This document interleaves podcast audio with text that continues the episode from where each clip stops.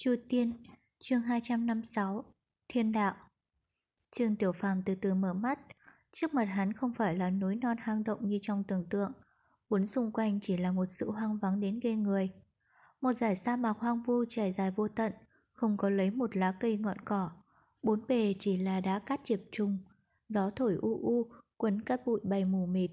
Trên đầu hắn là trời xanh kỳ vĩ, những đám mây tím sẫm đè nặng như nhấn chìm con người xuống đất. Trong tầng mây quái đản đó, những tia chớp nhì nhằng, sáng loà, phóng tới chân trời xa. Trốn chân trời ấy là một vòng trời xanh thẫm, vô vàn vì sao rực rỡ tỏa sáng ánh sáng huy hoàng. Trường Tiểu Phàm tu ánh mắt nhìn về phía trước. Trên hoang mạc lạnh lẽo, xa xa, sừng sững một tế đàn, xây từ những phiến đá lớn, bốn phía đều có bậc cao đến 7 tầng.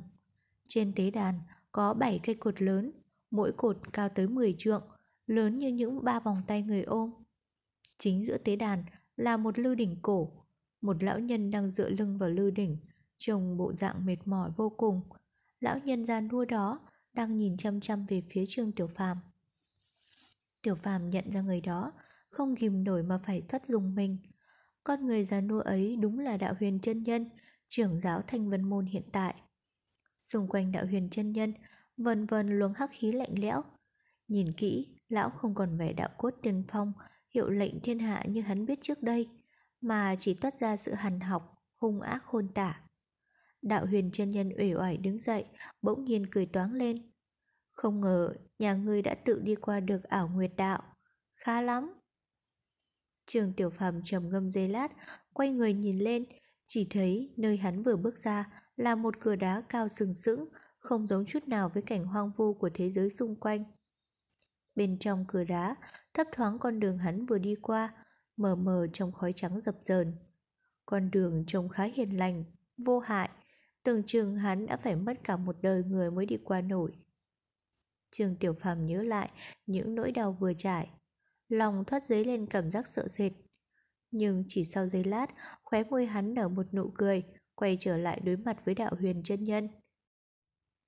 Con người trước mắt hắn có thể nói là trực tiếp gây lên cái chết cho ân sư điền bất dịch mà hắn yêu kính hơn hết thảy và cũng đã gián tiếp giết hại sư nương Tô Như. Chỉ có điều, giờ đây lão đã già yếu đến khó tin, không có chút dáng vẻ nào là nhiếp người như ngày trước.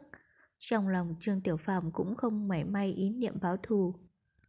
Ông không sao đấy chứ? Trương Tiểu Phàm đi đến trước mặt đạo huyền chân nhân, hỏi với giọng bình tĩnh. Đạo huyền chân nhân nhìn hắn, trên khuôn mặt mệt mỏi chợt nở một nụ cười kỳ quái. Không hề nhắc gì đến ân oán quá khứ, mà chỉ hỏi một câu tưởng chừng như vô nghĩa. Người đến đây làm gì? Trường Tiểu Phàm trầm ngâm giây lát trả lời. Ta cảm thấy muốn đến thì đến thôi.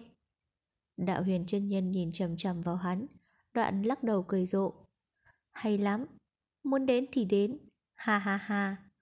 Tiếng cười của lão càng trở nên điên cuồng, biểu tình trên mặt dường như cũng càng ngày càng kịch liệt. Trường Tiểu Phàm chỉ lặng lẽ đứng nhìn. Mãi một lúc lâu, đạo huyền chân nhân mới thôi cười, sắc mặt đột nhiên trùn xuống bội phần mệt mỏi. Người không định báo thù cho sư phụ sao? Đạo huyền chân nhân bỗng gầy gắt hỏi. Trương Tiểu Phàm không trả lời, vẫn đứng lặng lẽ nhìn lão. Ánh mắt hắn ung dung bình tĩnh, dường như còn ẩn chứa một chút bi ai. Con khỉ tiểu hôi chợt động đậy rồi chui ra ngồi lên vai hắn. Thân thể đạo huyền chân nhân chợt giật lên, sắc mặt cũng dần thay đổi. Vẻ mệt mỏi tiêu tan, ánh mắt bỗng sáng lên kỳ dị, khí thế khuynh đảo thế gian, trỗi dậy như sóng trào, nhanh chóng xâm chiếm cả con người lão.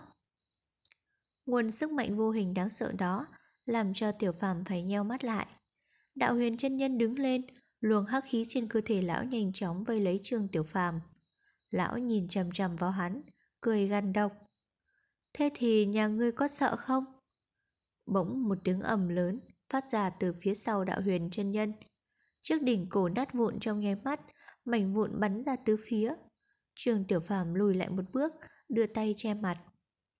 Một thanh kiếm từ trong chiếc đỉnh cổ rơi xuống, lưỡi kiếm sắc nhọn cắm phập vào bể đá như cắm xuống bùn. Cổ kiếm Chu Tiên. Ha ha ha ha. Hắc khí cuộn cuộn, trùm kín đạo huyền chân nhân. lão chia tay ra. Dường như có linh tính, Chu Tiên cổ kiếm rung lên, rồi bật ra khỏi đá, bay lên vào tay đạo huyền trong tiếng cười điên cuồng không dứt. Nếu như người đã vô dụng như thế, thì hãy để cho ta. Ta tiễn người đi gặp sư phụ. Ha ha. Đạo huyền chân nhân cười vang độc ác, vận lực nắm chặt chuôi chu tiên cổ kiếm.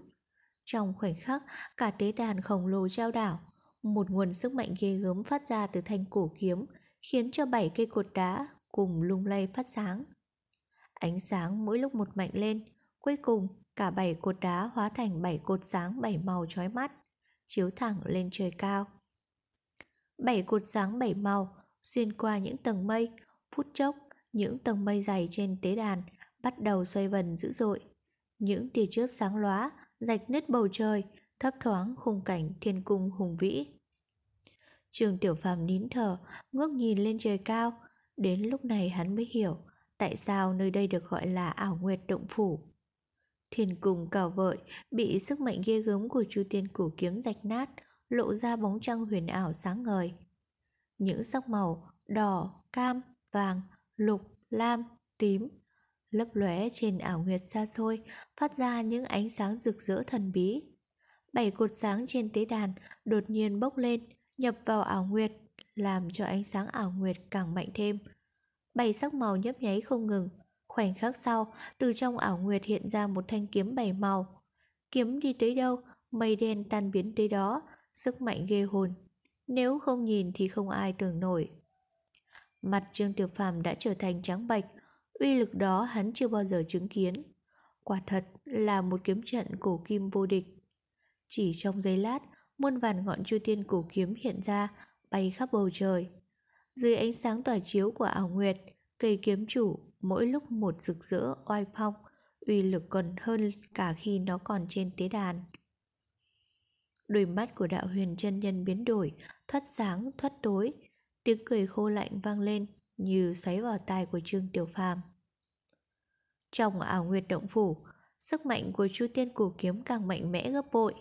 Cho dù nhà ngươi có là Đại La Kim Tiên thì cũng tan xương nát thịt, hiểu chưa? Vừa dứt lời, thanh kiếm trong tay lão lại xoay tít. Phút chốc, đất trời trao đảo, quay cuồng, gió mây biến sắc, tiếng sấm rền vang đất trời. Trên trời xanh, cây kiếm lớn thoát ẩn thoát hiện, chĩa thẳng vào Trương Tiểu Phàm. Kiếm ảnh lao xuống, bão tố dậy lên, Trương Tiểu Phàm hiểu rõ hắn không thể chống đỡ và cũng không còn đường né tránh. Có ai ngờ rằng cả trời cao cũng phải chuyển vần trước cổ kiếm Chu Tiên. Một đạo hào quang trùm xuống, bao lấy toàn bộ tế đàn, ngỡ như đè bẹp thân xác Tiểu Phàm. Dưới sức nặng khủng khiếp ấy, hai chân hắn dần dần quỵ xuống. Dưới chân hắn, nền đất không ngừng rung rinh. Trong vòng mấy chục trượng vuông, mặt đất nứt toát ra như mùi rùa. Uy lực của thanh kiếm lớn đến không tưởng nổi. Từ sau khi chu tiên cổ kiếm bị gãy, nằm dưới ảo nguyệt, không ai ngờ uy lực của nó dường như mạnh mẽ hơn bao giờ hết. Đất trời còn phải lạ nứt, con người làm sao có thể tồn tại. Cho dù đạo hạnh cao đến mức nào, cũng chỉ có một con đường nhắm mắt chờ chết. Trong giây phút giữa sống và chết ấy, trong lòng Trương Tiểu Phàm lại bình tĩnh vô cùng. Như người đi xa sắp về nhà, mỗi lần hắn vẫn khé nụ cười an nhiên tự tại. Có lẽ Hoàng Thiên chưa muốn hắn phải chết.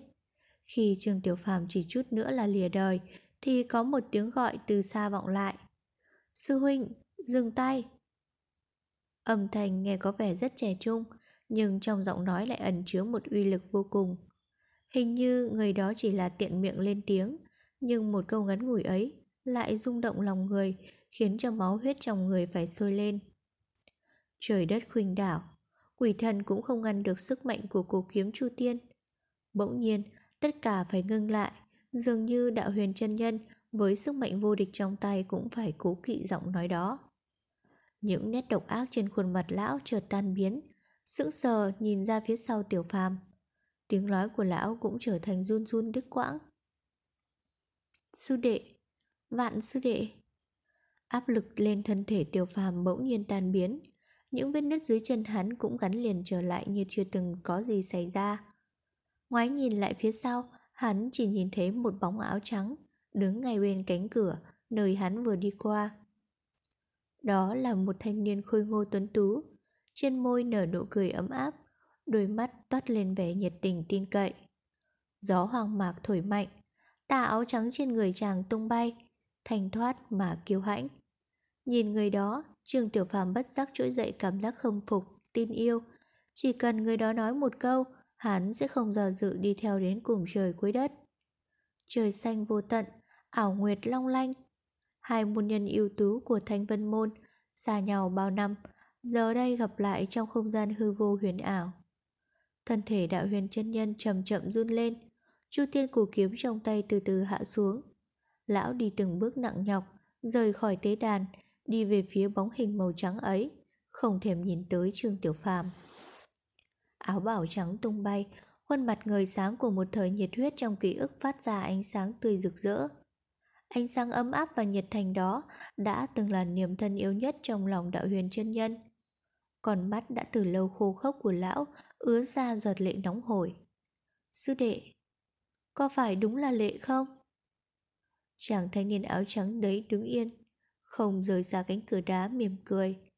Sư huynh, huynh khỏe chứ? Đã bao lâu chúng ta không gặp nhau rồi nhỉ?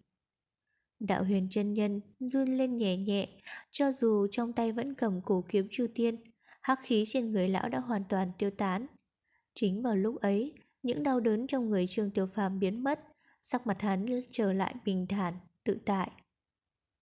Trong khoảnh khắc ngắn ngủi đó, đạo huyền bỗng như già đi hàng chục tuổi. Tựa như bao nhiêu sức lực trong người đều đã bị cổ kiếm Chu Tiên hút hết. Thế nhưng, lão hoàn toàn không chú ý đến sự thay đổi của mình, chỉ dồn hết chú ý vào thanh niên áo trắng thần bí kia. Lão chậm chậm chia tay, chạm lên bóng dáng từng một thời thân thuộc. Sư đệ! Tiếng kêu nghẹn ngào vang lên, bàn tay đạo huyền cắt qua bóng áo trắng, nhưng chỉ chạm vào hư vô. Lão sững lại, đôi chân không còn đứng vững, hai tay bám vào cánh cửa đá, miệng thở hổn hển, sắc mặt đờ đẫn, tuyệt vọng. Bóng dáng áo trắng bỗng tiêu tan, nhưng lại xuất hiện ngay trước mặt đạo huyền, vẫn trong phạm vi cánh cửa đá đang mở. Hình ảnh chàng thanh niên cương nghị vẫn nguyên vẹn nụ cười. Sư huynh, sao huynh vẫn không chịu tỉnh lại?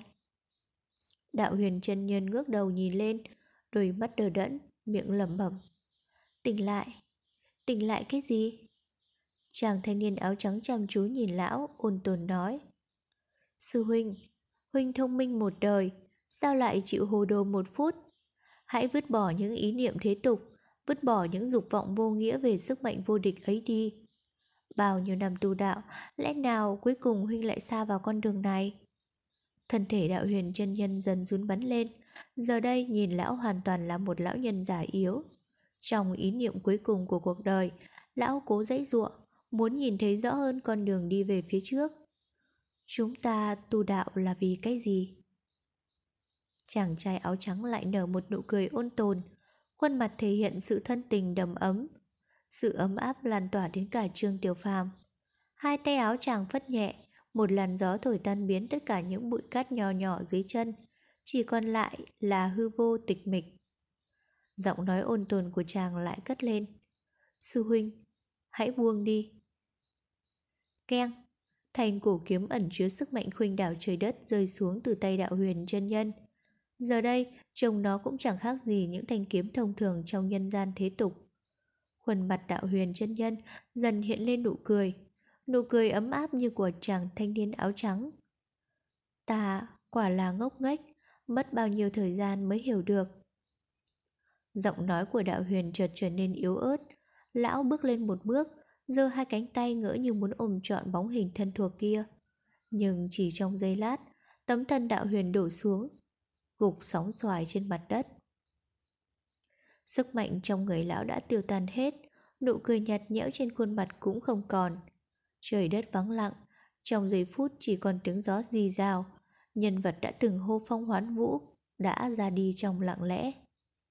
Trường Tiểu Phàm ngạc nhiên đứng bên, chứng kiến toàn bộ sự việc. Bóng dáng chàng thanh niên áo trắng đã nhạt nhòa, nhưng vẫn chưa hoàn toàn mất đi. Sau khi nhìn ngắm một lúc thi thể đạo huyền chân nhân, chợt chàng ngoái lại nhìn Trương Tiểu Phàm. Trương Tiểu Phàm không hiểu con người áo trắng có thân phận như thế nào, nhưng lòng khâm phục mỗi lúc một lớn lên, hắn vòng tay nói khẽ. Tiền bối. Chàng thanh niên vẫn giữ nguyên nụ cười ôn tồn, nhìn ánh mắt kính phục của hắn, chàng mỉm cười gật đầu. Con trai, con cử lắm. Trương Tiểu Phàm không hiểu vì sao chàng áo trắng lại khen mình, càng không hiểu được chữ cử có nghĩa là thế nào. Nhưng chàng thanh niên áo trắng tuyệt nhiên không hề giải thích, chỉ khẽ buông tay. Chu tiên cổ kiếm đang nằm trên mặt đất như được một sức mạnh vô hình dựng dậy, bay lên. Ánh mắt chàng trai chăm chú vào thanh kiếm cổ, tiếp đó nhìn Trương Tiểu Phàm ôn tồn nói.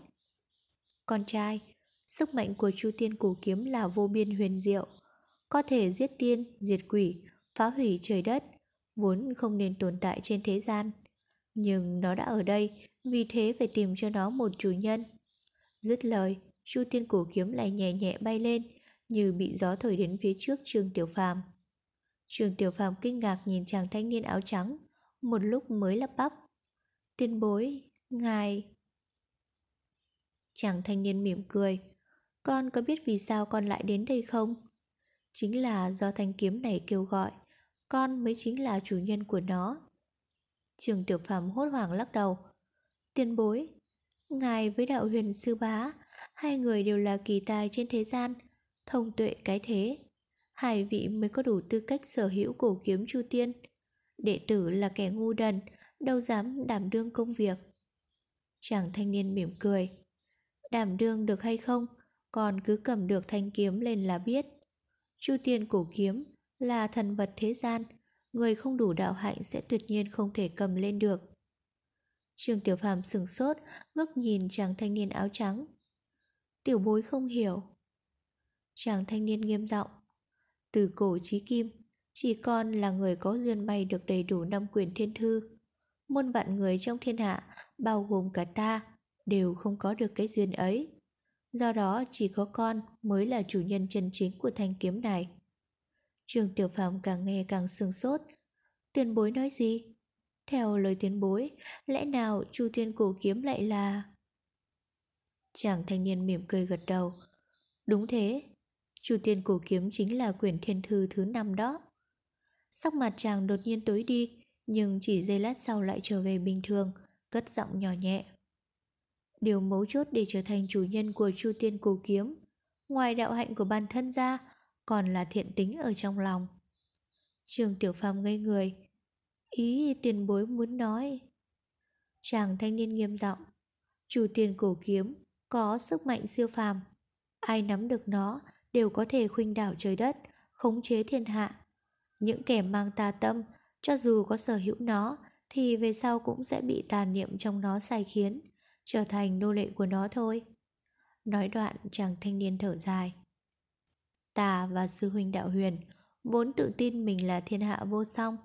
Nào ngờ về sau, ta mới hiểu được chỉ có những ai có nghị lực hơn người, dám đương đầu với thất bại. Cho dù trong hoàn cảnh nào cũng không bị nhiễm tà tâm, thì mới có thể trở thành chủ nhân chân chính của Chu Tiên Cổ Kiếm. Chu Tiên Cổ Kiếm chậm chậm bay đến trước mặt Trương Tiểu Phàm. Trong khuôn cửa, sáng hình của chàng thanh niên áo trắng bắt đầu mờ đi, nhưng tiếng nói vẫn vang lên rành giọt. Hải tử, hãy nhận lấy Chu Tiên Cổ Kiếm. Đợi khi con thật sự hiểu rõ ý nghĩa câu nói trong thiên thư, con sẽ hiểu được tất cả. Bóng áo trắng dần dần biến mất, Trương Tiểu Phàm chậm chậm đưa tay ra, giữ chặt lấy chuôi cổ kiếm Chu Tiên. Nằm ngón tay từ từ nắm chặt lại. Âm, một tiếng sét đinh tai vang lên, chấn động không gian. Ánh chớp sáng loà, rạch ngang bầu trời, mây đen theo gió quần cuộn bay tới. Ảo nguyệt rực sáng bảy luồng quang sắc chói chang, tụ hợp lại thành một cột sáng khổng lồ duy nhất, tự trên trời xà xuống, bao trùm lấy thân thể Trương Tiểu Phàm. A, à, một tiếng rú kinh trời động đất. Trương Tiểu Phàm bay lên, rơi lên bục tế đàn. Màu sắc kỳ dị của bảy cột sáng cùng lúc bùng lên, quấn vào nhau, cùng xoay vần trên trời cao, ngỡ như là đang hô vang náo loạn. Chính tại trung tâm của luồng sáng, bóng dáng Trương Tiểu Phàm dần dần mờ đi, chỉ còn nhìn thấy mơ hồ cánh tay đang chậm chậm giơ cao chu tiên cổ kiếm. Theo đà lên cao của chu tiên cổ kiếm, mây gió thiền cùng cũng vần vũ mạnh hơn. Thanh kiếm uy lực tuyệt thế lại một lần nữa xuất hiện trên thế gian. Ai biết được là phúc hay là họa. Xung quanh thân cổ kiếm Chu Tiên, dưới ánh sáng chói lòa của ảo nguyệt, trong không gian vô cùng vô tận, bỗng dần hiện lên một hàng chữ vàng kỳ vĩ. Mỗi một chữ cao có tới hàng trăm trượng, trải suốt từ trời cao xuống đến đất bằng. Thiền địa bất nhân, dĩ vạn vật, vi xô cẩu. Gió mây náo loạn, trời đất tiêu điều. Thanh Vân Sơn, đỉnh cao ngang trời. Từ trên đỉnh núi cao nhìn xuống, chân trời không còn màu xanh vô tận như mọi ngày. Lúc này đây, những bóng mây dữ tợn màu đỏ máu đang phủ kín chân trời, dần dần kéo về đỉnh Thanh Vân Sơn. Trong Thanh Vân Môn là một cảnh hỗn độn chưa từng thấy. Mà giáo thầm nhập lần này, sức mạnh quả không thể tưởng tượng nổi. Chỉ trong có một ngày, chính đạo đã tổn thương tới 8-9 phần nguyên khí. Đang đứng trước vực thẳm của diệt vong, sức mạnh chính đạo mất đi không phải chỉ do tử chiến, mà chính vì pháp thuật độc ác thần bí của quỷ vương. Dưới sức mạnh pháp thuật tà ác đó, các môn nhân chính đạo không còn nhận ra đồng môn, đánh giết lẫn nhau như kẻ thù truyền kiếp.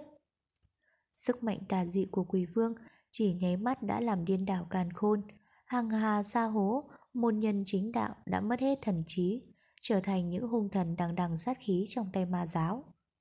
Trong tay quỷ vương đã có đến 10 vạn tay chân, tạo nên sức mạnh tai ương khuynh đảo đất trời. Thanh Vân Môn giờ đây là nơi duy nhất còn lại của phe chính đạo. Cả thiên âm tự lừng lẫy, dạo này cũng đã rơi vào tay ma giáo. Chỉ còn sót lại mười mấy cao tăng đang đến gia nhập vào Thanh Vân Môn. Trong đó có phường trượng phổ hoàng thượng nhân, phổ không thần tăng và đệ tử ưu tú pháp tướng. Ngoài ra còn có một lão tăng gầy còm, trầm ngâm ít nói, bao giờ cũng đứng bên cạnh phổ hoàng thượng nhân. Nghe tin thiên âm tự lâm nạn tìm tới, thanh vân môn bỗng chốc sôi động hẳn lên.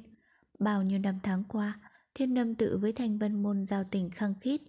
Hễ có lạ lớn thì cùng nhau kề vai chống địch.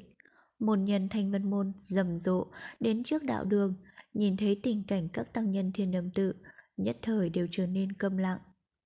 Đầu não thanh vân môn, ngoài tiêu giật tài tạm thời giải quyết sự vụ, thì còn có tăng thúc thường ở Đại Trúc Phong và Thủy Nguyệt Đại Sư, cai quản của Tiểu Trúc Phong.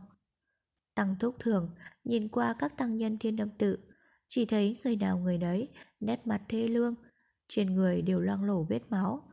Át hẳn trước khi tới nơi này đã phải kinh qua không ít khổ chiến. Thiên đầm tự vốn không ít môn nhân, bây giờ chỉ còn lại một số người tìm đến.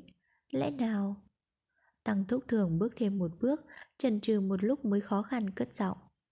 Phổ hoàng thượng nhân, các người khác... Phổ hoàng bình tĩnh chắp tay đáp lễ. Trận hoạn nạn này, mọi sinh linh thiên hạ đều thành cho bụi. Tăng ni bản tự vốn muốn cứu sống chăm họ, nhưng pháp thuật của chúng tăng cao một thước thì pháp thuật ma giáo cao một trượng. Bởi vậy đa số đệ tử đều đã viên tịch. Nói rồi, đại sư buông một tiếng A-di-đà Phật. Tăng thúc thường câm lặng, nét mặt tỏ rõ sự đau khổ và bối rối. Tiêu giật tài cố chấn tĩnh, nhưng nụ cười vẫn không giấu nổi vẻ khiên cưỡng. Dù thế nào đi nữa, trừ vị đại sư đến là tốt rồi. Xin mời vào. Phổ Hoàng và Tăng Nhân Thiên đồng Tự chắp tay đáp lễ, đoạn theo nhau dào bước đến Ngọc Thanh Điện. Phía sau đoàn người, mây đỏ như máu, mỗi lúc một nặng thêm, dường như sắp kéo cả bầu trời sập xuống. Thủy Nguyệt Đại Sư ngoái sang, thấy Lục Tuyết Kỳ đang theo sát bên mình, bất ngờ đi tới lan can cạnh bậc tam cấp, dựa vào tay vịn, nhìn ra xa xăm, nét mặt chất đầy ưu tư tâm sự. Sư Thái toàn cất tiếng gọi, bỗng như nghĩ tới chuyện gì, lặng lẽ bước tới, hạ giọng nói. Tuyết Kỳ. Lục Tuyết Kỳ giật mình ngoái lại, nhìn thấy bà thì vội vàng gật đầu. Sư phụ, đệ tử sẽ vào ngay. Nói rồi toàn bước tiếp đến gọc thanh điện, nào ngờ nét mặt Thủy Nguyệt lại thoáng hiện vẻ xót xa, đưa tay ra nắm lấy bàn tay Lục Tuyết Kỳ, lôi làng sang một chỗ vắng. Lục Tuyết Kỳ ngạc nhiên, nhìn chăm chăm vào bà.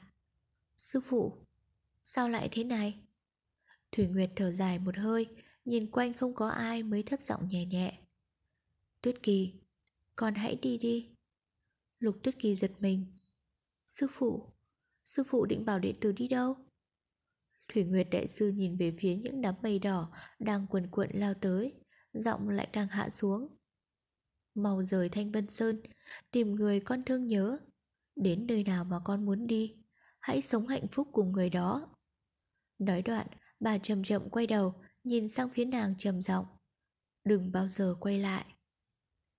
Khuôn mặt lục tuyết kỳ trắng nhợt, khóe mắt lệ ướn lưng tròng. Mãi một lúc sau, nàng mới lắc đầu, giọng nhỏ nhẹ nhưng cương quyết. Sư phụ, con không muốn đi, con muốn ở đây cùng người. Thủy Nguyệt Đại Sư cười lên đau khổ. Hải tử ngốc, sư phụ ta đã sống đến gần lẻ tuổi, có chết cũng không có gì hối tiếc. Nhưng con còn trẻ, lại đang có người thương yêu. Nghe lời sư phụ, hãy rời Thanh Vân Sơn, hãy cùng người ấy rời xa nơi này. Lục Tuyết Kỳ cắn răng, cả người run lên vì bất ngờ và cảm động. Nàng nhắm chặt mắt, cố kiềm nén những cảm xúc đang đan xen kịch liệt trong lòng. Nhưng rốt cục, làng vẫn lắc đầu quay người bước về phía Ngọc Thanh Điện. Thủy Nguyệt Đại Sư nhìn theo tấm thân mảnh khảnh của nàng, thở dài một tiếng rồi khe khẽ lắc đầu. Thần sắc biểu lộ một vẻ thê lương cực độ. Ngập ngừng giây lát, bà cũng đành rời bước theo sau làng. Đột ngột, bà dừng lại, nhìn về phía góc sân ở phía xa. Chỉ thấy nơi đó có một nam một nữ đứng kề bên nhau, hạ giọng thì thào. Hai người đó chính là văn mẫn đệ tử của bà, nam là Tống Đại Nhân ở Đại Trúc Phong. Thần sắc của cả hai người đều lo âu bất định, nhưng cái nhìn của họ trao cho nhau thật dịu dàng nồng ấm. Lòng Thủy Nguyệt như càng nhói đau, bà chỉ còn biết cúi đầu, chậm chậm bước vào trong Ngọc Thanh Điện. Trong đại sảnh, tăng ni đệ tử đã yên vị, phổ hoàng thượng nhân đức cao vọng trọng được kính thỉnh ngồi chủ tọa. Nhưng thượng nhân kiên quyết khước từ, thành ra ghế chủ tọa để trống, nhân sĩ chính đạo ngồi kín hai bên. Tăng thúc thường ho lên một tiếng, bắt đầu nói. Đại sư, xin hỏi vùng lân cận thiên đâm tự lẽ nào cũng đã bị ma giáo yêu nhân hủy diệt? Phổ hoàng thượng nhân chắp tay lắc đầu. Ngã Phật từ bi, yêu tà ma giáo hiện giờ còn chưa làm hại bá tánh xung quanh thiên đâm tự. Nghe tin bà giáo yên nhân đã trở lại sát sinh gây họa, để bảo vệ chính đạo thiên hạ, chúng tăng mới tới ngăn cản họ. Nhưng nào ngờ, ma giáo pháp thuật lợi hại đã tàn sát tất cả nhiều đệ tử của bản tự. Ôi, Lão Lạp quả là có tội lớn. Nhân sĩ chính đạo đều cúi đầu trầm mặc, tiêu giật tài khẽ khàng lên tiếng. Đại sư chớ nên tự trách mình. Các huynh đệ viên tịch đều đã được về với Tây Phương cực lạc. Việc trước mắt hiện giờ là đối phó với tà nghiệt ma giáo. Phổ Hoàng Thượng Nhân thở một hơi dài, đưa mắt nhìn quanh tất cả môn hạ thanh vân môn. Cục diện trước mắt như đang nước sôi nửa bỏng. Nhìn khắp thiên hạ, chỉ còn đạo huyền sư huynh của quý phái là có hy vọng duy nhất. Chủ tiền cổ kiếm trận có thể phát dương thần uy, xoay chuyển cục diện, cứu giúp chúng sinh. Mô Phật, bần tăng xin ủy thác vậy. Nói đoạn, đại sư chắp tay hành lễ. Thật không ngờ, tất cả đệ tử thanh vân môn, ai ai cũng nín lặng nhìn tránh đi. Phổ Hoàng thượng nhân phát hiện ngay ra tình thế bất thường, ngạc nhiên hỏi. Bần tăng hỏi không phải. Tiêu giật tài cười khổ. Đại sư có lẽ không biết, thanh vân môn của vãn bối cũng phát sinh biến cố. Ân sư đã mất tích nhiều ngày rồi. Chúng tàng thiên âm tự giật mình, nhìn nhau. Phổ hoàng thượng nhân ngạc nhiên. Xin hỏi xảy ra chuyện như thế nào? Tiêu giật tài thở dài. Chuyện đến thế này, vãn bối cũng không muốn giấu nữa. Kể từ sau khi bày chu tiên cổ kiếm trận, đánh thắng thú yêu, ân sư bỗng sinh ra những biểu hiện khác thường. Vốn không có lý do gì nghiêm trọng, nhưng ân sư đã làm một số việc kỳ quái, rồi một mình xuất sơn, từ đó mất dấu vết, đến nay không còn tin tức gì nữa. Phổ Hoàng Thượng Nhân sững sờ, không nói lên lời, đạo huyền chân nhân một đời tu hành thần thông, được cả thiên hạ ngưỡng mộ, sao lại có thể mất tích một cách không minh bạch như vậy? Nhìn thần sắc tiêu giật tài và môn hạ thanh vân, rõ ràng là không phải nói dối, nhưng trong vẻ bối rối ấy dường như vẫn che giấu điều gì đó. Có điều, chuyện quan trọng nhất bây giờ không phải là truy nguyên sự việc, mà phải làm thế nào đối phó với đại họa sắp tới. phủ Hoàng thượng nhân nhìn chúng nhân thanh vân môn, nghiêm giọng nói. Thế thì không rõ Chu Tiên cổ kiếm có còn trong quý môn nữa không? Trong quý phái liệu còn người đức cao vọng trọng có thể bày Chu Tiên kiếm trận đối phó ma giáo không? Lần này tiêu giật tài không lên tiếng, tăng thúc thường bên cạnh đỡ lời. Đại sư có chỗ chưa biết, xưa nay Chu Tiên cổ kiếm vốn luôn do duy nhất trưởng giáo chân nhân quản lý. Chu Tiên cổ kiếm được truyền tận tay giữa các đời trường giáo, người ngoài không thể đến gần nên có thể giờ đây cũng đã mất tích cùng với sư huynh đạo huyền. Hơn nữa, cho dù có Chu Tiên Cổ Kiếm ở đây, muốn phát động được Chu Tiên Cổ Kiếm, phải là người thần thông quảng đại, đạo hạnh tuyệt thế. Bản môn từ hơn trăm năm nay, duy chỉ có sư phụ đạo huyền là luyện được đến trình độ đó. Chúng bẩn đạo có lẽ phải lực bất tòng tâm rồi. Hy vọng mong manh cuối cùng của phổ hoàng thượng nhân đã tiêu tan, Đại sư cúi đầu than dài A-di-đà Phật Sự thực nếu mà như vậy Thì thất bại đã rõ ràng tài họa sẽ giáng xuống đầu chúng sinh thiên hạ Cả điện Ngọc Thanh im lặng như đá, Mọi khuôn mặt đều lộ vẻ thê lương, Mọi mái đầu đều dần dần gục xuống Bỗng nhiên, Từ trốn xa xăm, vẳng tới một tiếng kêu kinh hoàng Tiếp theo là những tiếng gào rú rùng rợn từ hàng ngàn vạn dã thú đang gầm gầm kéo đến. Một đệ tử thanh vân môn sắc mặt đầy vẻ tuyệt vọng chạy vào đại sảnh hét lớn. Ma giáo yêu nhân đến rồi. Nhân sĩ chính đạo đứng bật dậy khỏi ghế, nét mặt mỗi người đều lộ vẻ sợ hãi lo âu. Dần dần, nỗi tuyệt vọng tràn ngập khắp trong ngoài điện Ngọc Thanh, khi thế trùng xuống, bi quan dịu dã. Lẽ nào không còn một chút hy vọng? Lẽ nào tất cả đều bị hủy diệt Đằng sau đám đông Lục Tuyết Kỳ lặng lẽ quay đầu Nhìn về trốn xa xăm Khuôn mặt nàng không một mảy may biến sắc Không hề sợ hãi Vẫn mang một vẻ bình thản thường ngày Dịu dàng nhưng cương quyết. Chu Tiên Chương 257 Chu Tiên. Màu máu ngập trời Un un sốt lại. Bên trên thông thiên phong Cả màn trời đều ngả màu đỏ sẫm, những đám mây đen lửng lững cuộn lên khiến người ta trông thấy mà nghẹn thở. Dưới vầng mây đỏ, bất cứ vật gì cũng bị nhuộm màu theo. Trời đỏ, núi đỏ, hơi mù trôi trên biển mây cũng đỏ. Những hạt nước tí tách chảy dưới hồng kiều đỏ. Thậm chí cả gió núi khắc nghiệt thổi tới như cũng nhuốm màu đỏ nốt. Hơi máu tanh nồng, đùn ra khỏi gió, dâng ngập thông thiên phong. Người ngợm lúc nhúc từ bốn phương tám hướng, cùng bò lên thông thiên phong. Kèn dày đến mức không lộ ra một khe hở nào. Khắp nơi nủm ngổm những người, mắt ai cũng đỏ loe dị hợm. Nhìn trang phục thì thấy, phần lớn bầy người điên cuồng đó là dân chúng sống dưới thầy chân núi thành Vân. Song bình dân bá tánh, làm sao mà bò và di chuyển nhanh nhẹn như khỉ vượn thế được. Nguyên nhân tất nhiên là do ánh máu quỷ dị kia đã đoạt mất tâm trí họ. Không mất chút công sức nào, chỉ nhờ tứ linh huyết trận mà quỷ vương tập hợp được một đạo quân đông đảo thế này.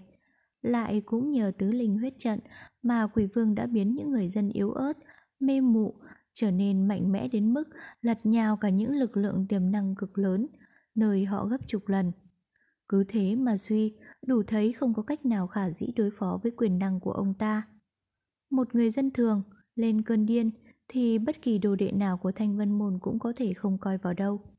Nhưng một trăm một ngàn người điên thì sao?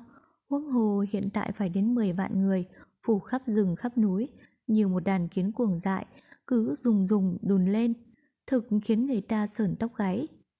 Trong đàn người ngợm lúc nhúc ấy, có rất nhiều kẻ lộ vẻ hưng phấn, đặc biệt với ánh máu trên bầu trời.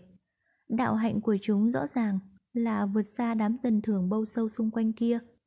Chúng ngự kiếm, bay vèo vèo, đạo sĩ tu chân làm được gì thì chúng cũng làm được nấy. Mà trình độ thì cực cao, một vài kẻ còn hơn đứt bọn đệ tử canh gác của Thanh Vân Môn. Không có gì lạ, bởi đó chính là đám nhân sĩ chính đạo góp mặt trong vài trận chiến trước đây, còn nay đã bị quỷ vương đoạt mất thần trí. Được nhiều cao thủ trợ chiến, cộng thêm lớp người điên cuồng vô tận.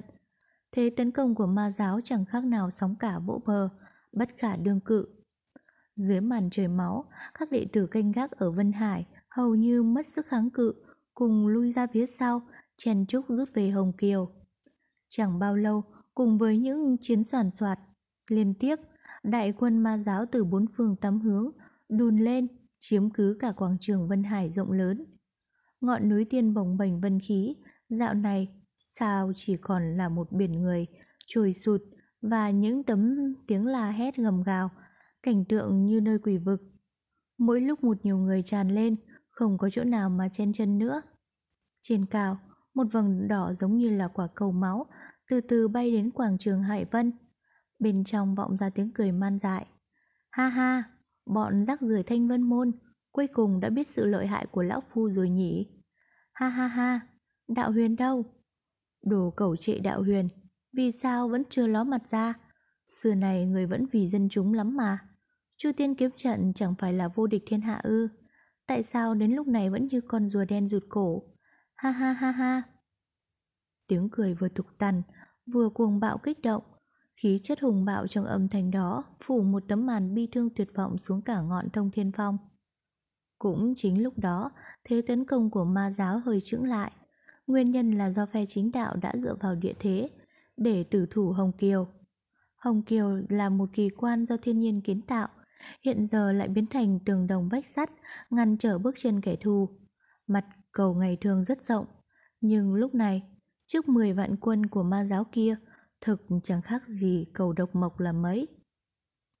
Đoàn người cuồng dại mất trí, xô đẩy nhau, dồn lên mặt cầu. Ngay lập tức, sau đó có kẻ rú lên. A a a, chói tai. Lại có kẻ đứng không vững, bị chen bật khỏi lan can, rơi xuống vực sâu không đáy dưới gầm cầu, màu chóng hóa thành những chấm đen, chìm lút vào biển mây vô tận. Phe chính đạo vốn đã bị ma giáo tấn công bất thình lình, trở tay không kịp, lại thêm sự cách biệt về lực lượng, vì vậy nhanh chóng để mất Vân Hải. Nhưng lần này, những nhân vật tình nhuệ tụ tập trên Ngọc Thanh Điện đã theo nhau bay xuống hỗ trợ nhóm tử thủ, khiến cho sức chiến đấu tăng lên rõ rệt. Trên khoảng không của Hồng Kiều, hào quang pháp bảo múa may tung hoành, mạnh mẽ nhiều hơn so với khi nãy.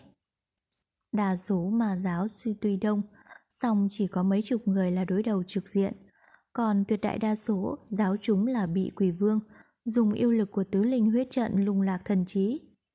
Tuy tứ linh huyết trận có thể kích thích những nguồn tiềm ẩn trong con người, khiến cho sức mạnh tăng lên vô cùng, giúp họ leo trèo thân thoát, nhưng suy cho cùng cũng không thể khiến họ trong một ngày mà học được đủ mọi pháp thuật hay là khả năng ngự không phi hành của người tu tiên. Ngoài ra, thành thế của ma giáo tùy dữ dội song, phần lớn đều là đờ đẫn. Vấp phải thành lũy như Hồng Kiều thì chỉ có nước bó tay mà thôi. Mặc dù trong đám đó vẫn có một số ít nhân sĩ mà ám, biết ngự kiếm đấu đá trên không, nhưng dẫu sao, đó cũng chỉ là thiểu số. Bên cạnh chính đạo, một mặt tăng nhân viện trụ, cố sống cố chết, giữ lấy Hồng Kiều, một mặt chia cao thủ đi đối phó với các cao thủ ma giáo đang bay ảo ảo trên không, lấy đồng đánh ít, chỉ trong nháy mắt đã làm chủ được tình hình.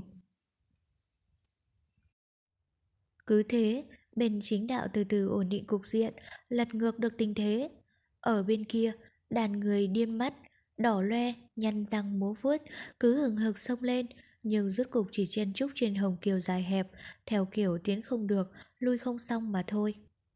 Sự tào loạn càng lúc càng dữ dội, càng lúc càng nhiều người đáp xuống hồng kiều, rồi lần lượt tám mạng. song số hạ xuống hình như đông hơn nhiều so với số chính đạo tiêu diệt được. Tình hình đang vượt xa dữ liệu của bọn ma giáo.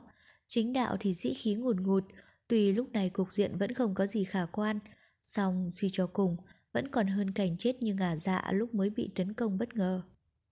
Chỉ có điều, hy vọng không trụ được bao lâu trong lòng những người chính đạo khi đại quân ma giáo bị ngăn lại ở một đầu hồng kiều. Quả cầu máu quỷ quái từ từ vượt qua Vân Hải bay tới khoảng không bên trên hồng kiều. Ánh máu đỏ ngầu thò ra thụt vào, trông giống như thể một ác ma đáng sợ đang nhe nanh múa vuốt giữa lưng chừng trời. Hơi máu tanh cuồn cuộn, trôi với tốc độ cực nhanh. Chỉ trong khoảnh khắc, từ trong quả cầu máu đột ngột hiện lên mấy ánh sáng đỏ lòe, bắn xuống đám chính đạo đang đứng ở đầu bên kia cầu. Phổ Hoàng Thượng Nhân trước đây đã từng giao thủ với ma giáo. Khi trông thấy quả cầu máu thì có vẻ nghiêm trọng. Lúc này, nhìn ánh sáng của những cái cột kỳ dị nọ, sắc mặt ông ta càng thay đổi ghê gớm. Ông lạc giọng la lên. Mau giạt ra, cột máu đó chính là vật dụ hoặc tâm trí đấy. Mọi người nghe vậy thì đồng tái mặt, nháo nhào nhảy tránh. Nhưng phe chính đạo đang đứng dày đặc một đầu hồng kiều để chống lại sức tấn công của bọn ma giáo. Cột sáng trên trời chiếu xuống với tốc độ quá lớn, chẳng biết tránh vào đâu cho kịp. Những tiếng gào thảm mong chóng vang lên. Có mấy đệ tử chính đạo bị cột sáng màu máu chụp kín lấy. Tức thì thân hình run lên bần bật, mặt mày rúm gió, động tác trở nên cứng đờ và chậm chạp, hai mắt bắt đầu vằn đỏ. Có người còn chưa hiểu rõ ngô khoai, có người lại là đồng môn hoặc bạn thân. Trong lúc nguy cấp, bất chấp tất cả tiến lên lôi người bị hại ra khỏi cột sáng. Nào ngờ, người bị hại đột nhiên trở mặt, xuất thủ vô tình, hùng hổ cầm lợi đao. Chém chết mọi người xung quanh. Những người vừa áp lại gần, liền bất mạng trong tay bạn hữu mà không hiểu tại sao. Những tiếng gào rú, gầm gừ lập tức vang lên.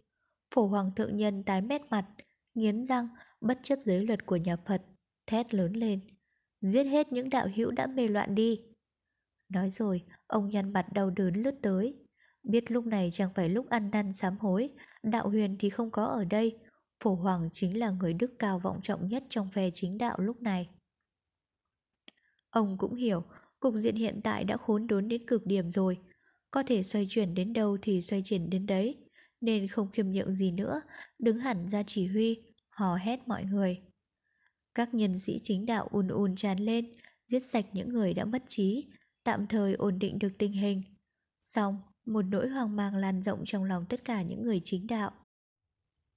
Những người vừa rồi còn là chiến hữu kề vai sát cánh. Chỉ trong nháy mắt, chở đao đâm chém lẫn nhau. Lát nữa đây sẽ đến lượt ai? Ngộ nhỡ chính mình bị loạn trí thì sẽ thế nào? Hệt như bị kích động, đại quân ma giáo đang chèn trúc trên Hồng Kiều, bỗng gào lên gầm rầm, đầy vẻ hưng phấn. Rồi nhân lúc hỗn loạn nho nhỏ vừa rồi, bên phe chính đạo, một đội ma giáo nhe nanh múa vuốt sông lại, lên Hồng Kiều. Phổ hoàng thượng nhân vội vàng thét lên, hạ lệnh bao vây. Đám ma giáo tuy vốn là người phàm, nhưng lúc này, sau khi bị ma ám, thì phần lớn đều có sức mạnh vô địch. Thân thể cũng cứng rắn hẳn lên. Những đệ tử bình thường trong thanh vân môn, vùng pháp bảo tiên kiếm chém vào. Rất nhiều lần thì không thể giết chết ngay, bị chúng rằng co trì hoãn được một khoảng thời gian. Cũng đúng vào khoảng thời gian ngắn đó, quả cầu máu trên không rít lên, từ bên trong phát ra những tràng cười điên dại. Chỉ chớp mắt, mười mấy đạo hào quang bắn xuống, máu đỏ long loáng, trông quỷ quái khôn tả. Lập tức, bọn chính đạo trồm trồm nhảy tránh, chẳng ai muốn biến thành những người đờ đẫn như tử thi biết đi kia. Ngay lập tức, phổ hoàng thượng nhân dốc sức chỉ huy, nhưng chính đạo đã loạn, bọn ma giáo hò la om tỏi trên Hồng Kiều. Áp lực càng lúc càng lớn, mấy nhân sĩ còn sót lại khổ sở chống đỡ. Cuối cùng, không chống lại nổi. Sau một tràng bịch bịch liên tiếp, mấy cái xác bị đánh văng ra, chính là những đệ tử chính đạo vừa canh gác Hồng Kiều. Chỉ trong nháy mắt, như một con đê lớn bị sụp xuống, dòng thác người quần cuộn trào sang. Giữa những tiếng la hét hùng dữ, vô số tên ma giáo ùn ùn tràn lên. Tức thì, người trong chính đạo đã bị đánh thất điên bát đảo, cả một phòng tuyến đã bị phá vỡ và vượt qua hoàn toàn. Cảnh tượng chẳng khác nào địa ngục trần gian. Trái tim mọi người chỉ còn lại hai chữ tuyệt vọng.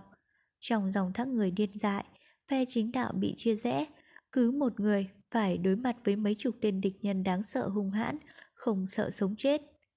Ai cũng sồng sáo giết địch, vì không giết chúng thì cũng bị chúng chặt thành dương tương thịt.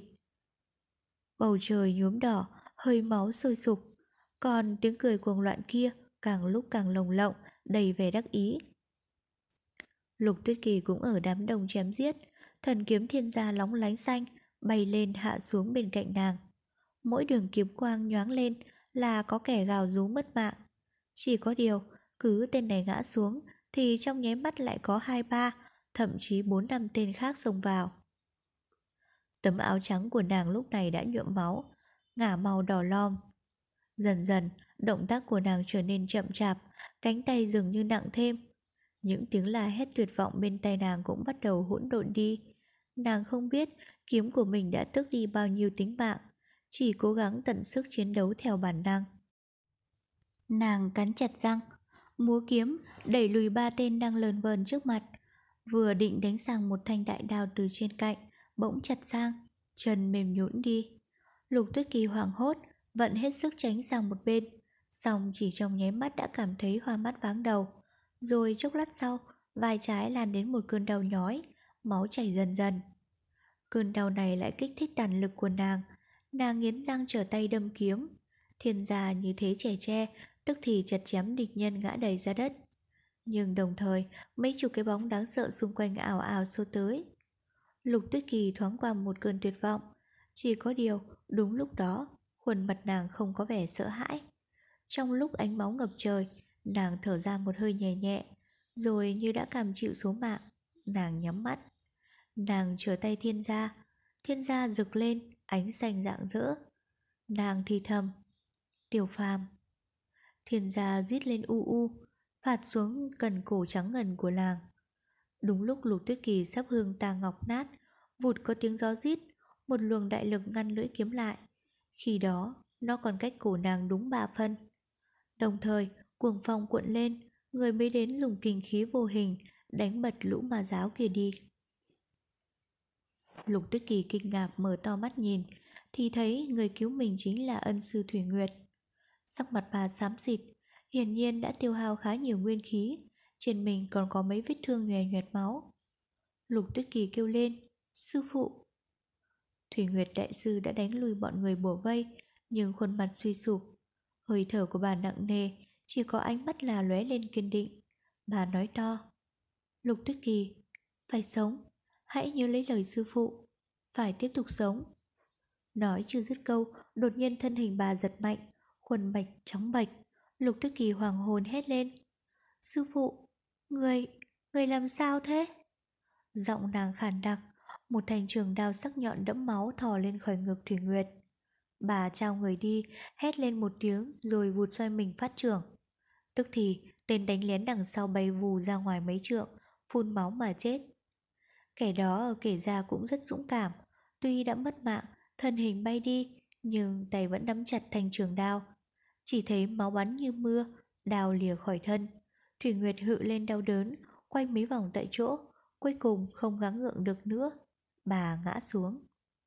Lục tuyết kỳ đầu óc trống rỗng, khí lực bỗng đầu tràn lên. Thiên gia tỏa lâm quang rực rỡ, như phượng hoàng giận dữ, lập tức đánh bạt tất cả những tên ma giáo vây quanh đấy.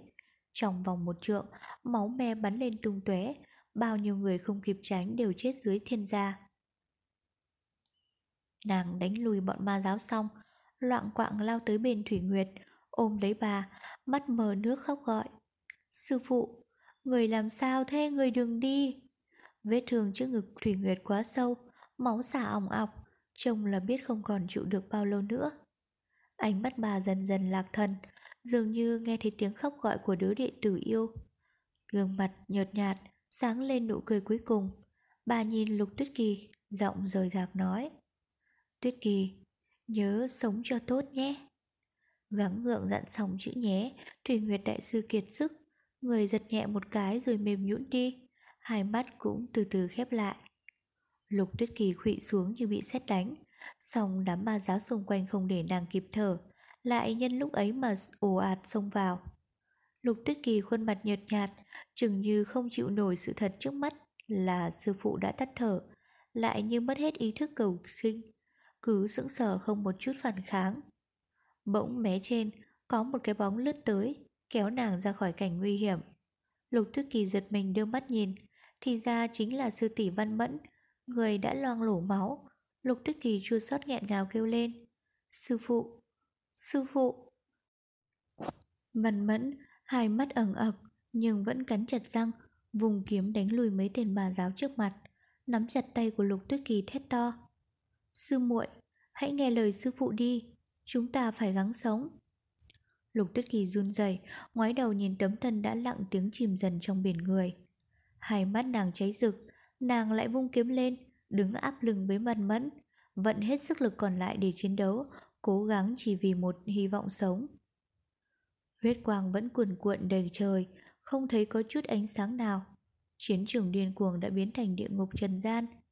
Phe chính đạo chết càng lúc càng nhiều. Đúng lúc đó, bỗng nhiên trong đầm nước xanh ở đầu bên kia Hồng Kiều, có tiếng hú ngân dài. Nước bỗng lứt ra, một con thú khổng lồ nhảy vọt lên. Chính là Thủy Kỳ Lân, linh thú chấn sơn của Thạch Vân Môn.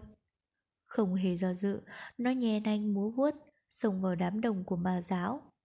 Vuốt sắc mõm to, chỉ trong khoảnh khắc đã đánh cho bọn ma giáo hoảng sợ nháo nhào lên. Một con vật cành càng, lừng lững như thế, cho dù là người hung hãn nhất cũng phải cảm thấy sợ. Đều nháo nhào ù té chạy. Thủy Kỳ Lân đột nhiên xuất hiện chính là lúc để cho mọi người nghỉ ngơi. Bọn ma giáo dùng dùng quay sang nhìn vào con thú.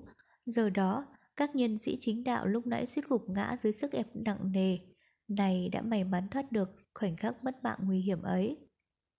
Thủy Kỳ Lân, tả sung hữu đột trong đám đông kẻ thù.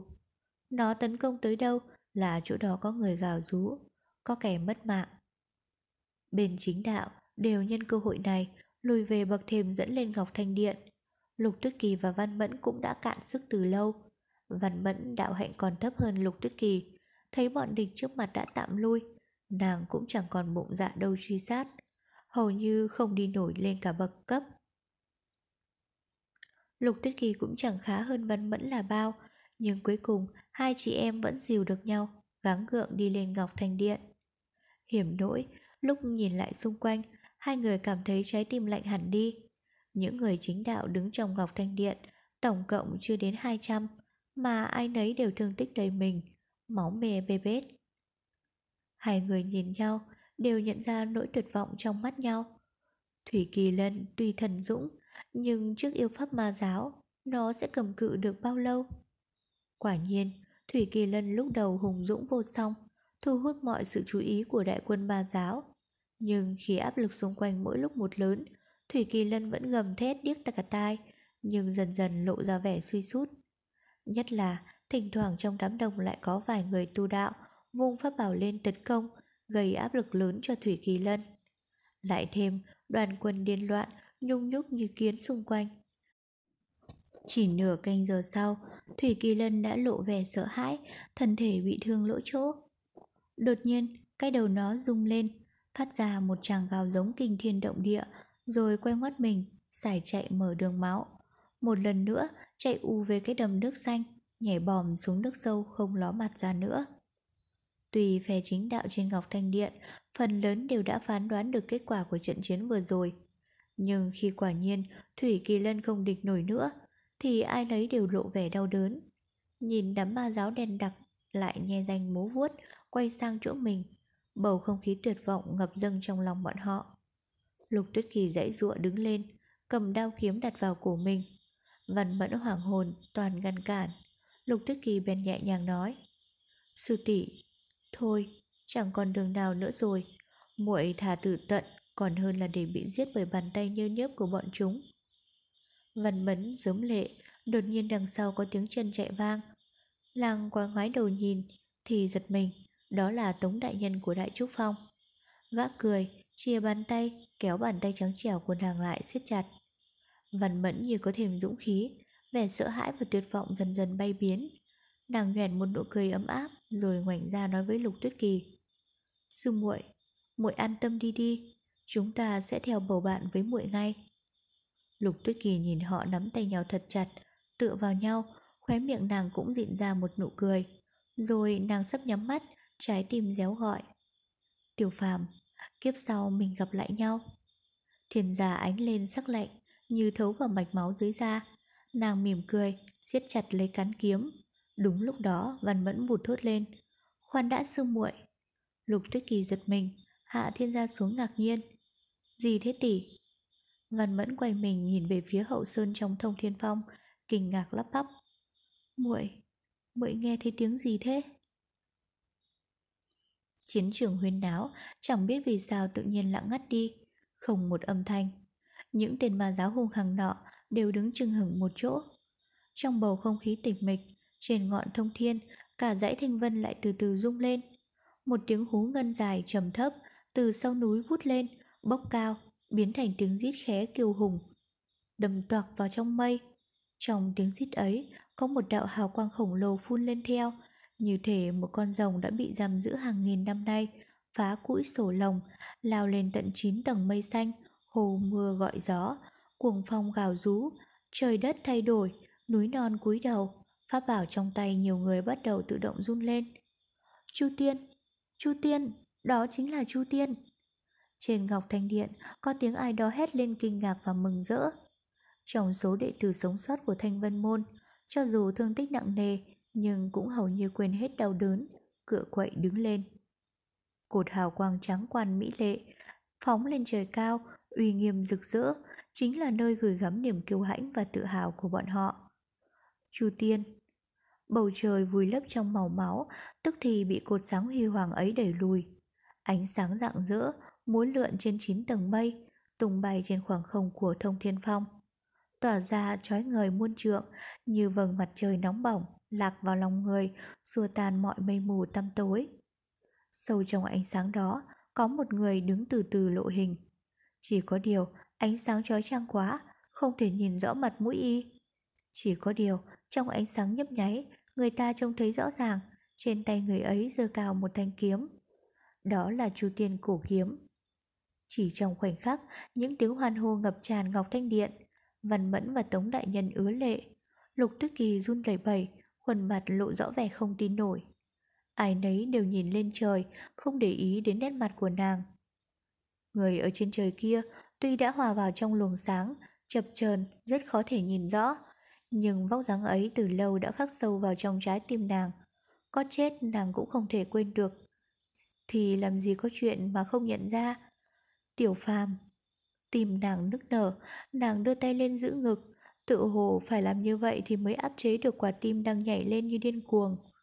Lúc ấy, huyết cầu bên ma giáo đã nhận ra vị khách bí ẩn trên trời cao kia, liền dập danh quay lại.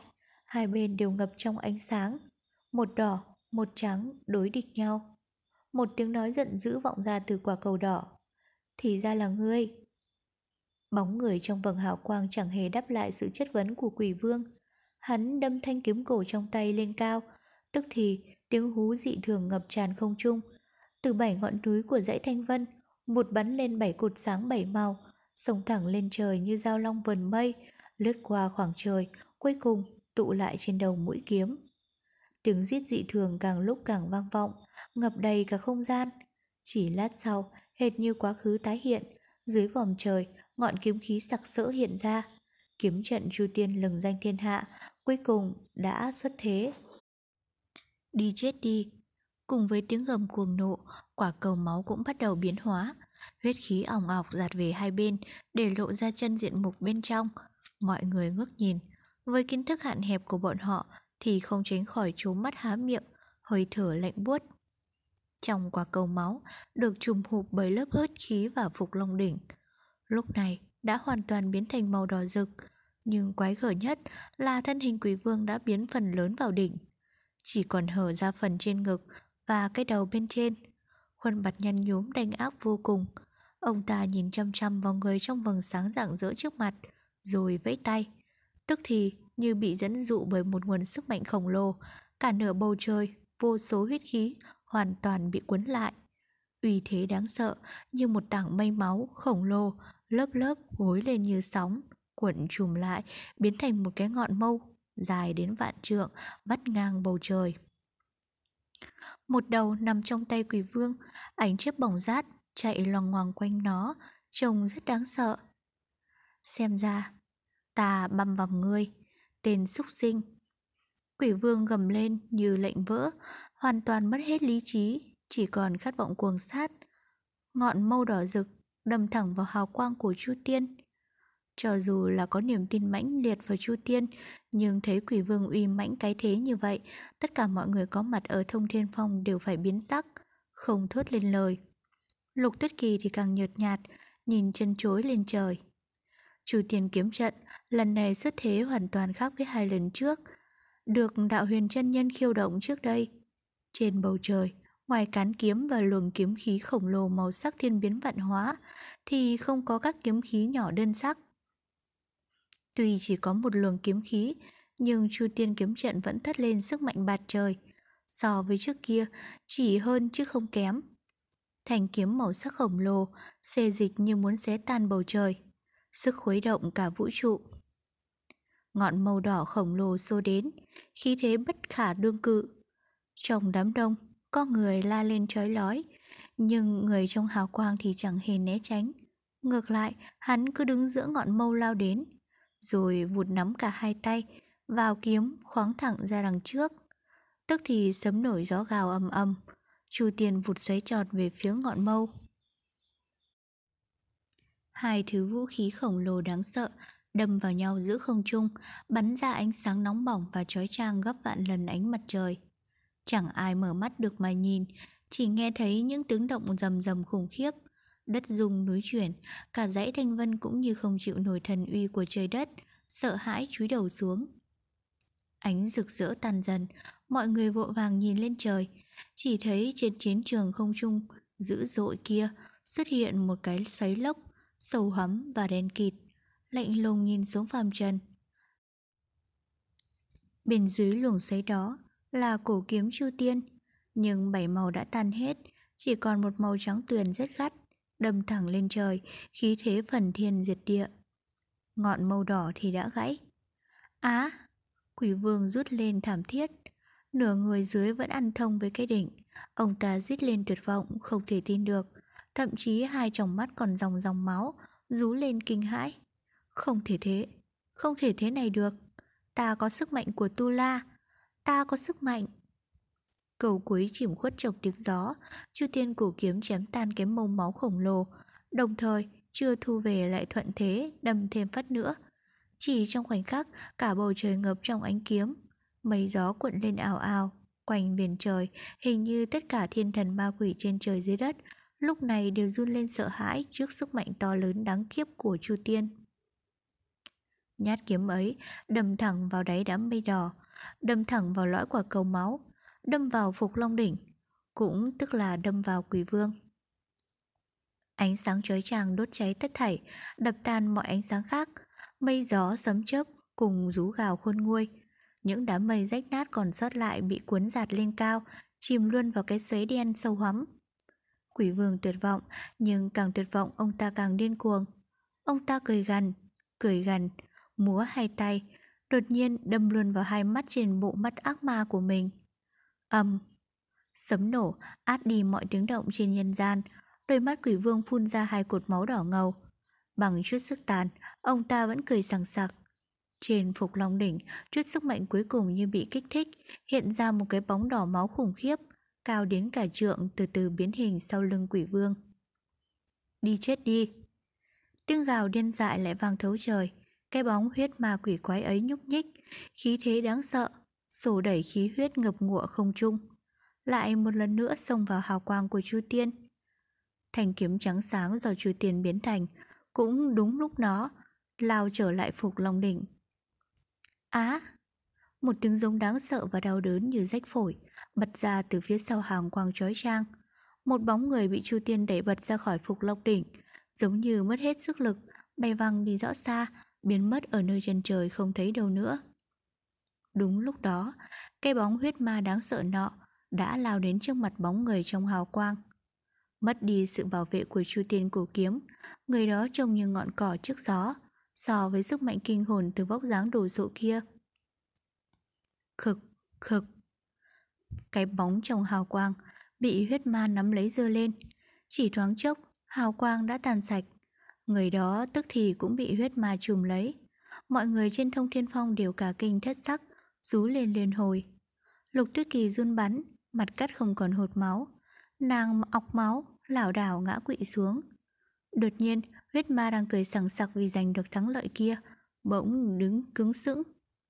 Chủ tiền cổ kiếm bày trở lại, lấp lánh hào quang, đã từ phía sau đâm xuyên lên trước cực nó. Xung quanh chu tiên cổ kiếm, huyết khí quần quận tức thì tan sạch. Thân hình to lớn hiện ra rõ ràng với vết thương chí mạng.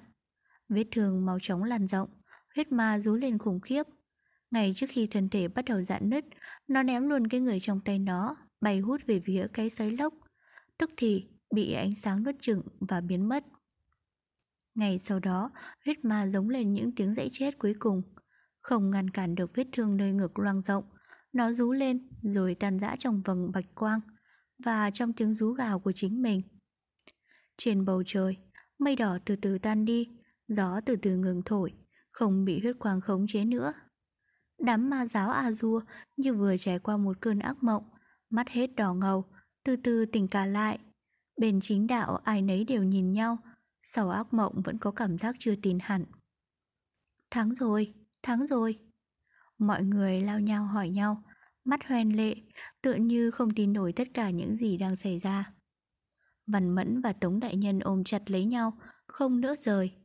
Rất lâu sau, Văn Mẫn sực nhớ ra, gượng cười ngoảnh lại nhìn Lục Tuyết Kỳ dãy bày.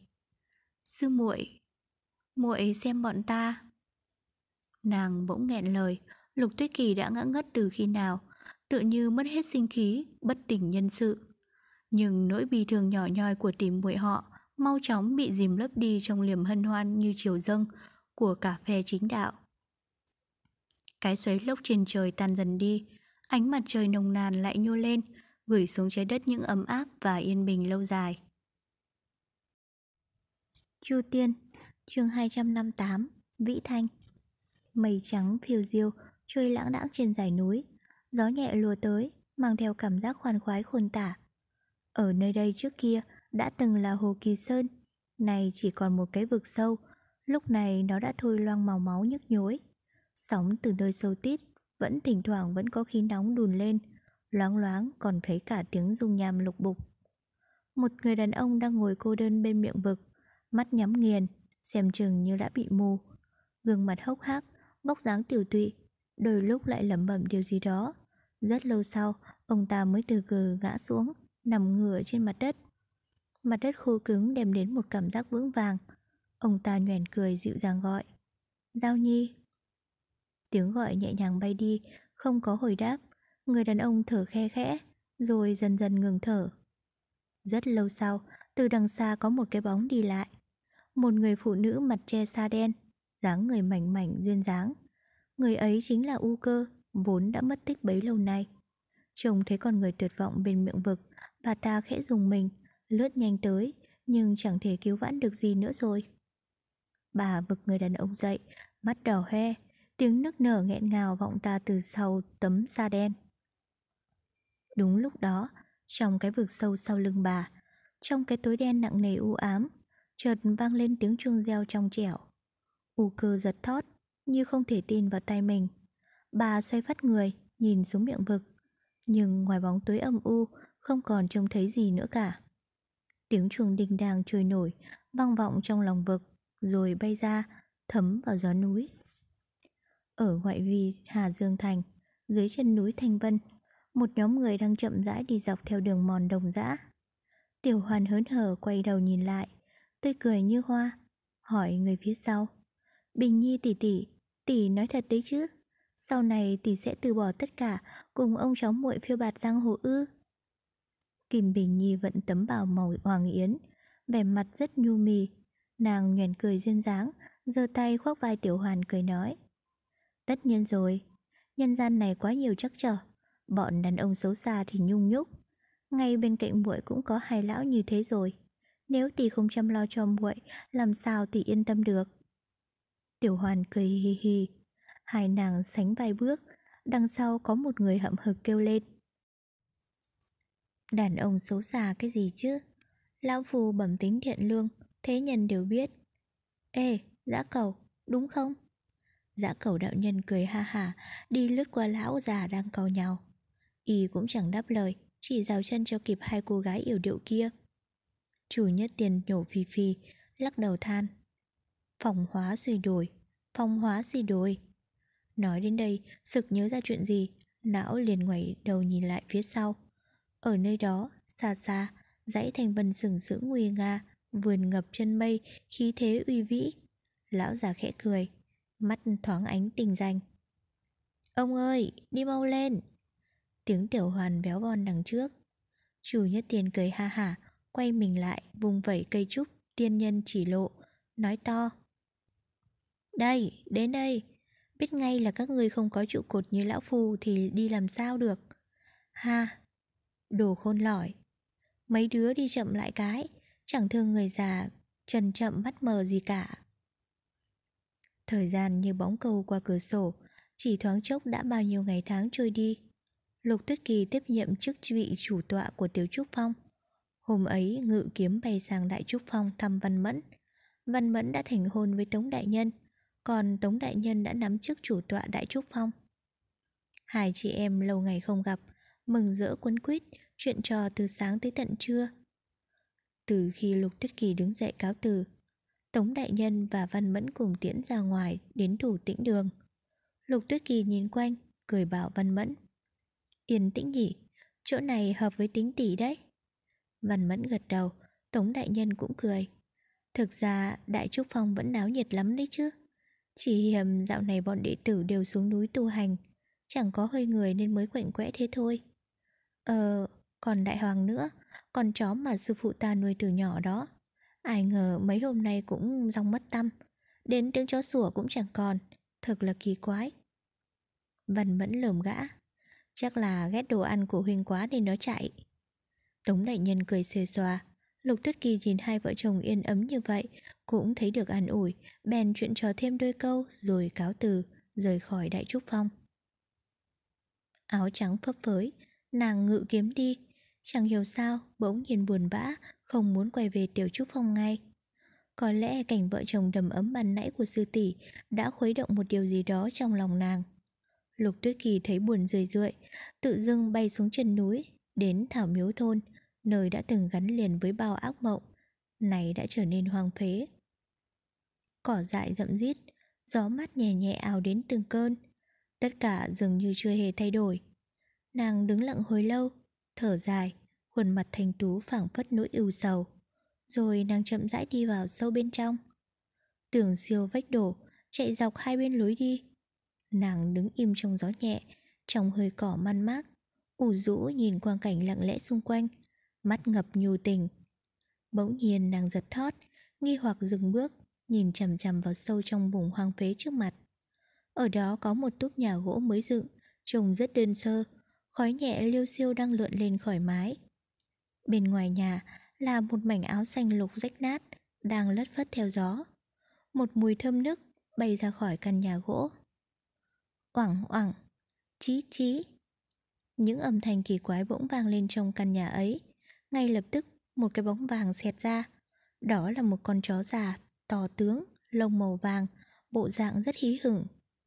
Trên lưng con chó là một con khỉ lông xám có ba mắt. Thật là ít thấy, tay cầm một khúc thịt sườn thơm phương phức, tay kia túm cổ con chó, miệng la hét loạn xị, như thể thúc con chó phi nhanh hơn. Rồi một người chạy vụt ra Mình vận bộ cách thô. Mặt mày nhăn nhó Hắn hét lớn. Con chó chết tiệt Con khỉ chết dẫm Các ngươi lại ăn cắp thịt. Bỗng nhiên thấy Lục Tuyết Kỳ Hắn đứng phát lại. Hai người đứng im không nhúc nhích. Sững sờ nhìn nhau. Bao nhiêu năm tháng, Tình sầu nhân gian, Thoát cái hiện hiện trong ánh mắt của họ, Rồi cả hai cùng bật cười. Một cơn gió nhẹ lùa tới, Tiếng chuông đinh đang vang lên dưới mái hiên. Tấm áo xanh lục vẫn lất phất bay, Như có một nét cười. Tiếng chuông đinh đang Trôi theo gió, Vang vọng đi khắp nhân gian.